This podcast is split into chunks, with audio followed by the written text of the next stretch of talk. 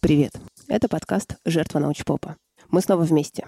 Меня зовут Аня Диардиева. Я профессиональный читатель, потому что все мои профессии связаны с умением делать выводы из прочитанных букв и цифр. А еще я тут поболела и выздоровела, и снова обрела способность разговаривать в микрофон. И разговариваю я в этом подкасте о самых впечатляющих книгах, которые объясняют нашу повседневную жизнь. Подкаст устроен так. Одна проблема, одна история, почему меня это волнует, и одна книга, предлагающая объяснение этой проблемы. Что у нас будет сегодня? То, что в просторечии называется неврозом жителя большого города. Ну, сами знаете – когда говорят, что этот город э, высасывает все мои силы, здесь постоянная гонка, невозможно расслабиться. В общем, это эффект, вызванный тем, что человеку в городе, и в мегаполисе особенно, невозможно уединиться. И в толпе незнакомых людей он вынужден постоянно за все конкурировать. За столик в кафе, за рабочие места, за лавочку в тени или за аренду нормальной квартиры. Чтобы по-настоящему прочувствовать, в чем сущность города, достаточно переехать в деревню. Там за место под солнцем можно конкурировать разве что с борщевиком. Заодно можно отдохнуть от постоянного присутствия людей в своей жизни и понять, что на свете есть нечто пострашнее невозможности уединиться. Это одиночество среди заборов из коричневого профнастила.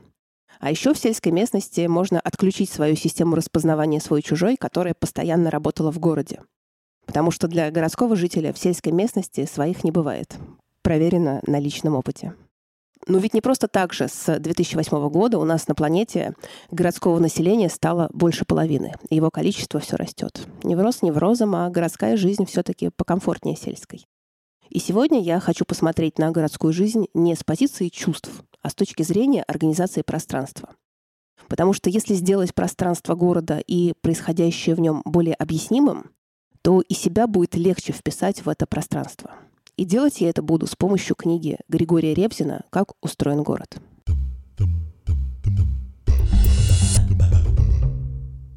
Только не надо считать, что город — это такое разросшееся село. Не.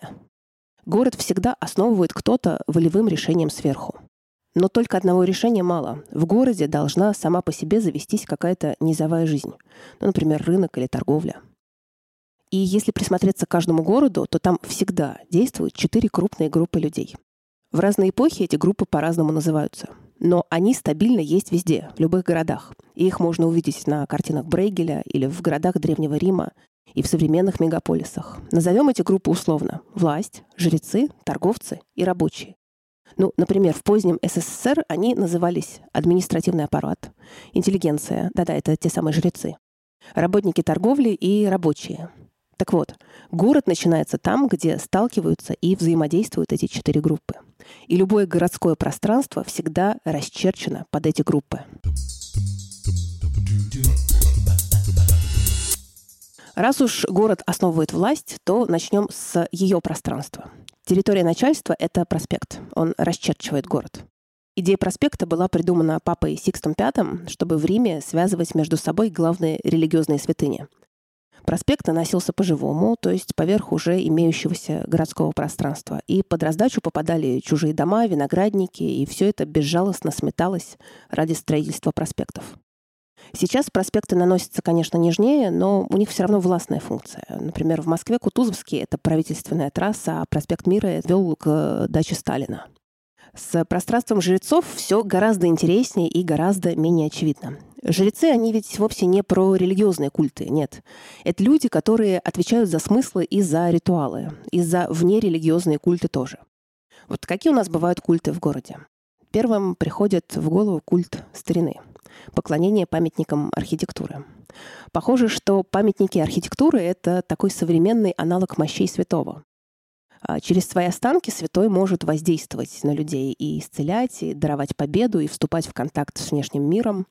Но количество мощей всегда ограничено, и в этом месте начинаются споры, какие мощи настоящие, а какие не очень. В каком монастыре хранятся подлинные останки святого. С памятниками архитектуры все то же самое. Подлинность памятника гораздо важнее его эстетической ценности. Более того, абсолютно кощунственно обсуждать, красив или нет памятник архитектуры, если он древний. Он же древний, ну какая эстетика, вы чего? Более того, ценится его некоторая разрушенность. Идеально, если время превратило памятник в руину.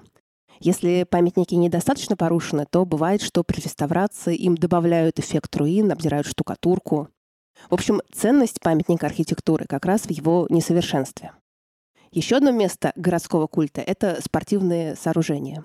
С руинами их роднит то, что построенные для крупных спортивных событий, они часто приходят в запустение, когда эти события заканчиваются.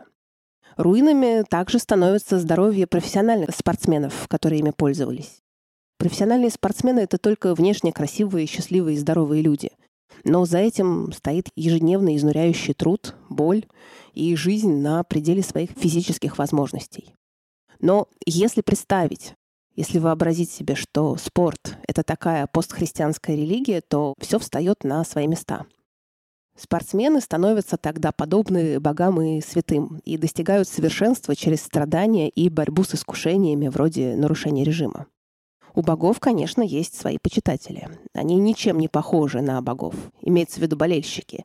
Они эмоционально невоздержанные, то дерутся, то орут, а то и напиваются. Ну и правильно, богам нужно поклоняться, а не подражать. Причем к пространству культа принадлежат не только спортивные сооружения для занятий профессиональным спортом, но и здания фитнес-клубов. Например, корпоративный сотрудник утром идет в тренажерку. Спорт, даже такой, для него это прямое выражение того, что путем конкуренции человек восходит к сверхчеловеческому состоянию. Даже у непрофессионального спорта есть все особенности большого религиозного культа. Есть генеральная линия, например, чемпионат мира по футболу. И у этой генеральной линии есть миллионы последователей и продажа сопричастности.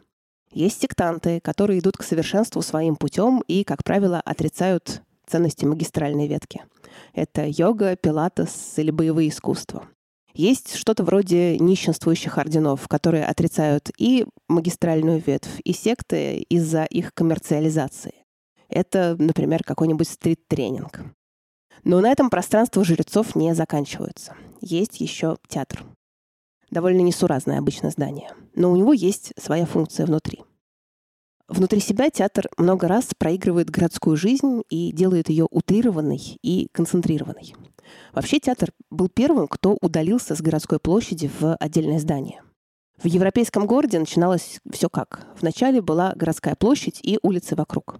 И на этих улицах находились мастерские ремесленников, во дворах работали кузнецы и горшочники, булочники, портные. На площади торговали, ели, обсуждали городские дела, там выступали жонглеры, проповедники. И постепенно каждая из этих функций переехала в отдельное для нее предназначенное здание. Для торговли построили универмаги, для еды появились рестораны, для ремесленников фабрики. Последним э, ушел с площади в отдельное здание цирк. На площади еще остались до сих пор митинги и демонстрации, и будет занятно, если в будущем для них тоже появятся специально отведенные здания. Так вот, первым с городской площади удалился театр в отдельное здание. В этом здании людям выдают чувство в сильной концентрации. Поэтому есть предположение, что театр — это место, где разного рода инновации сначала проигрываются на сцене, а потом входят в жизнь.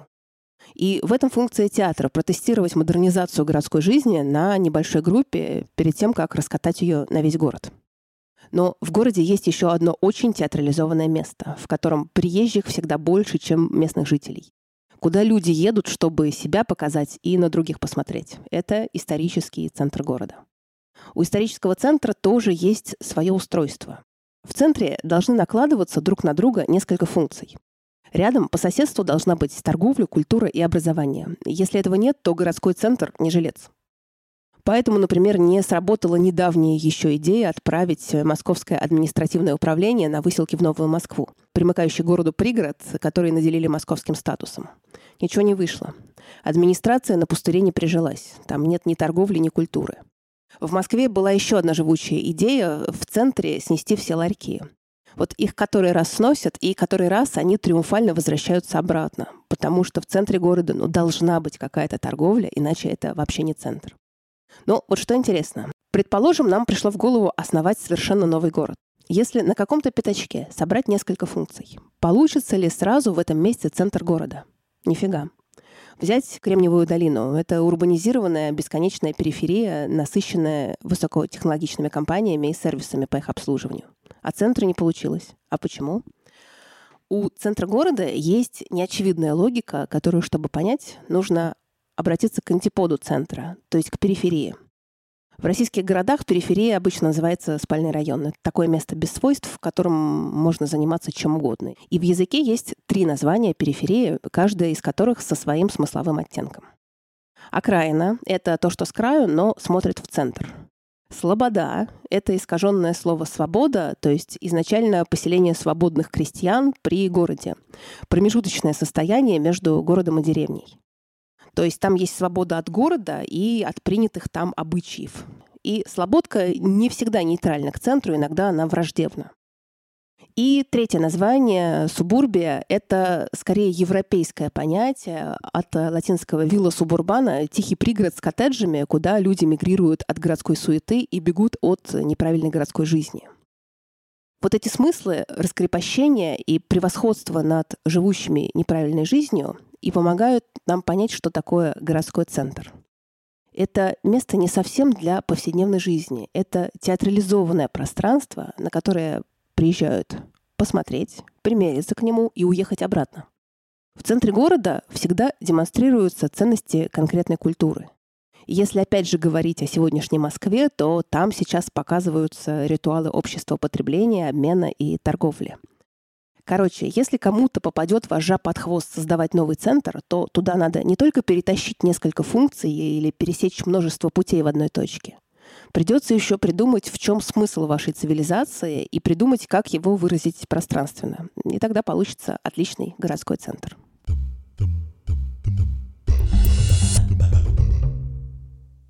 Вот вы, кстати, к какой городской группе себя причисляете? Жрецы, торговля, может, власть? Не торопитесь, сейчас будет немножко внезапно. Многие, кто считает себя жрецом и производителем смыслов, по своему функционалу является рабочим. Следите за руками. В постиндустриальной экономике всего 5-10% населения заняты на производстве. Физический труд постепенно исчезает и заменяется трудом умственным. Однако умственным трудом настолько поточным, что это вполне сравнимо с закручиванием гаек на производстве. Ричард Флорида ввел термин «креативный класс» и описал его представителей. Они все время заняты своей работой, у них нет отпусков и фиксированных рабочих часов, они постоянно заняты тем, чтобы создавать что-то новое. Так это же пролетариат умственного труда, как он есть. А где у нас живет большинство современных рабочих? Ладно, ставим вопрос шире. Где живет три четверти городского населения? Оно живет в микрорайоне в многоквартирных домах башенного типа, который изобрел великий Ле Корбюзье – чтобы решить проблему массовой застройки как раз для работников фабрик и заводов. Многоквартирный дом – это ответ на перенаселенный городской квартал с дворами-колодцами без света и воздуха, где рабочие могли себе позволить снять угол. Разбиваем это все на отдельно стоящие дома, делаем между ними зазоры, чтобы проникал свет и воздух. И вот мы всех расселили и избавились от антисанитарии и немножко улучшили качество жизни. Заодно мы убили, конечно, традиционный европейский квартал, но это уже издержки. Дома в микрорайоне как бы отталкиваются друг от друга, они не образуют улиц, а образуют полянки между собой. Поэтому в микрорайоне нет плотного городского потока, и между домами очень сложно воткнуть бульвар, площадь и любые общественные пространства. Но это не значит, что общественных пространств в микрорайоне нет. Общественное пространство в любом микрорайоне предусмотрено, но оно неожиданное. Это внезапно школа. В современных СНИПах есть требования о пешей доступности школы для жителей микрорайона. И чтобы на пути к школе не было или было минимальное количество дорог с машинами. По сути, школа является смысловым центром микрорайона. Если у самого микрорайона нет прошлого, непонятно будущее, зато у него есть цель. Мы живем здесь ради наших детей. Школа — главный социальный институт микрорайона. Здесь проводятся выборы, здесь проводятся встречи с избирателями. Это что-то вроде деревенской церкви по своей функции. При этом сама школа — это монастырское изобретение. Она и сейчас похожа на монастырь посреди микрорайона, изолированное место за забором по требованию безопасности. Безопасность, конечно, плохо обеспечивается забором, но зато родители у забора могут знакомиться и шапочно общаться. И если смысловой центр микрорайона обнесен забором, то он перестает работать как смысловой центр. Все дороги ведут туда, куда внутрь проникнуть запрещено. Школа не может использоваться теми, кто живет вокруг нее для каких-то своих задач. Нет никакой местной повестки, никакой социализации вокруг школы тоже нет. Вообще это настолько привычный расклад, что хочется спросить, а что, разве бывает иначе? Бывает. В Финляндии школа тоже является центром общины, но там предусмотрены помещения для родителей. И в итоге финские мамы там проводят время как в женском клубе, а финские отцы пользуются школьными мастерскими, а школьный актовый зал — это главный зал для собраний всей общины.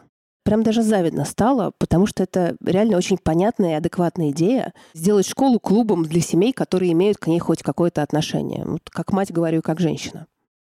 Ладно, в микрорайоне на самом деле есть еще одно место, где могут собираться люди. Доступное общественное пространство. Угадайте? Детская площадка. Она не только для детей. Там можно пить пиво, выгуливать собак, но что бы там люди ни делали, площадка называется детской. Это след первоначального смысла жизни в микрорайоне, жизни ради детей. Есть еще один неизменный атрибут российского микрорайона. Это гаражи. Гараж в России больше, чем гараж. А для советского человека гараж был настоящим мужским клубом. И дело не только в том, что карбюратор можно перебирать бесконечно. Просто другого пространства для досуга у советского мужчины не было. Ну, разве что пресловутый диван. Но в постсоветское время гараж не умер, он перепрофилировался. Он стал мастерской и местом самозанятости. В гаражах начали что-то производить. Мебель, паленую водку, некоторые разводили кроликов, другие затейники оказывали там услуги. В общем, гаражи живут полной жизнью и снова используются не для хранения автомобилей.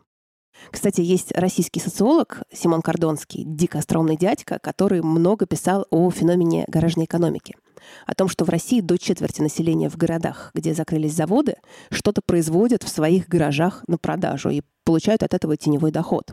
И за счет него живут, а вовсе не за счет своих огородов. И это происходит вот прямо сейчас. И мне лично кажется, что идея с введением статуса самозанятого в России вполне может быть связана с тем, что кто-то на верхах почитал Кордонского и офигел. Почитайте и вы, я ссылочку оставлю в описании эпизода. Он прекрасно пишет. Почему я говорю русский гараж? Потому что у него есть своя специфика. Русский гараж повернут к внешнему миру забором. Он не пускает внутрь чужих. И если представить, что он был бы развернут к миру магазинчиком, то это была бы ремесленная лавка, каких куча в Стамбуле или в Маракеше. По сути, линия гаражей — это аналог средневекового ремесленного квартала. И если помечтать, то в гаражах есть потенциал для развития спальных районов. Надо просто дополнить гаражную промзону рынком или окружить ее мелкими торговыми точками. Потому что те, кто занят в гаражной экономике, это и есть предприниматели вообще-то. Но для этого гаражной экономики нужно будет хотя бы частично перестать быть теневой. А это проблема.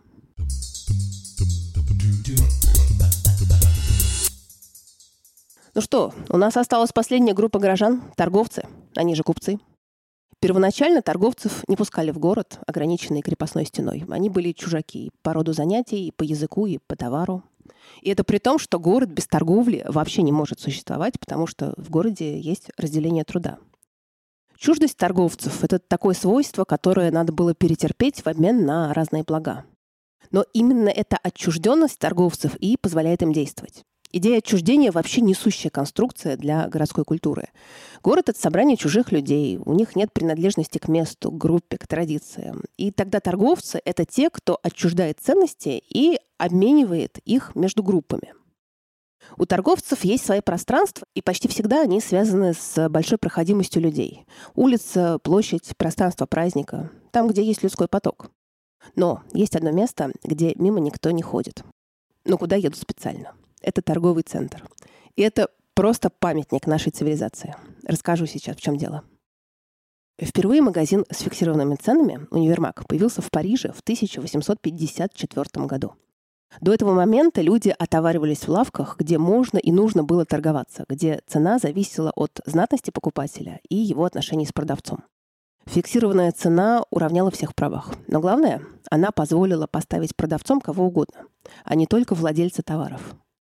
И благодаря фиксированной цене покупателем тоже мог стать кто угодно, даже ребенок. Торговаться не нужно, вступать в отношения тоже.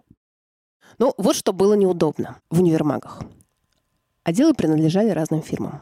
И если человек приходил за шляпой, то нужно было шататься по разным отделам без возможности эти шляпы сравнить друг с другом. Непорядок, подумали в Штатах. И изобрели свой вариант универмага. Это была вторая революция в торговле, когда Если нужны штаны, идешь в отдел штанов. Если нужно платье, идешь в отдел платьев. Это такая ламода в офлайне. Но тут случилась э, контрреволюция. В 80-е годы 20 века появляется идея торгово-развлекательного центра, где каждый отдел опять отдан какому-то бренду. Зато сам торговый центр стал фабрикой по производству города. В торговом центре есть теперь все, что можно найти в историческом центре города. Сады, рестораны, детские площадки. Даже проводятся выставки. Там даже климат лучше, чем в спальном районе. Всегда светло, тепло и приятно пахнет. Вот понимаете, как забавно получилось? Театр — это модель города с точки зрения жрецов. Торговый центр — модель города с точки зрения торговцев. И каждая из этих четырех каст по-своему объясняет город. Для власти главные градостроительные инструменты — это стена, ворота и наблюдение. И задача власти — отделять правильных от неправильных и вводить санкции. Жрецы говорят, окей, пусть так, но этого недостаточно, нужен миф и ритуал. И тут главный градостроительный инструмент — это обнаружение сакральных мест в городе. Торговцы говорят, мы не одни на свете, давайте глянем, что хорошего можно купить у соседей или продать им что-то наше. Рабочие говорят, слушайте, вы какой-то фигней занимаетесь. Надо просто создать новую вещь, которую еще раньше не существовало. И каждое решение предполагает свою модель человека в городе.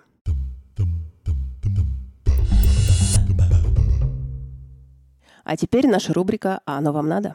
Надо было сказать это слово в самом начале, но что-то меня никто не спросил, поэтому говорю сейчас. Метафора. Это книга «Метафора».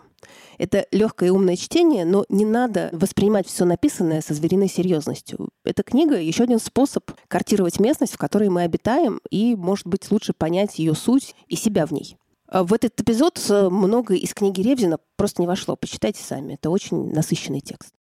А теперь смешной момент. Мне за прошлый эпизод, который «Миф о красоте» прилетел от пары слушателей, что это, дескать, фем-пропаганда, и, пожалуйста, больше так не надо. Особо радует та деликатность, вот тут я серьезно, деликатность, с которой недовольные слушатели отмечают радикальную разницу наших с ними политических убеждений.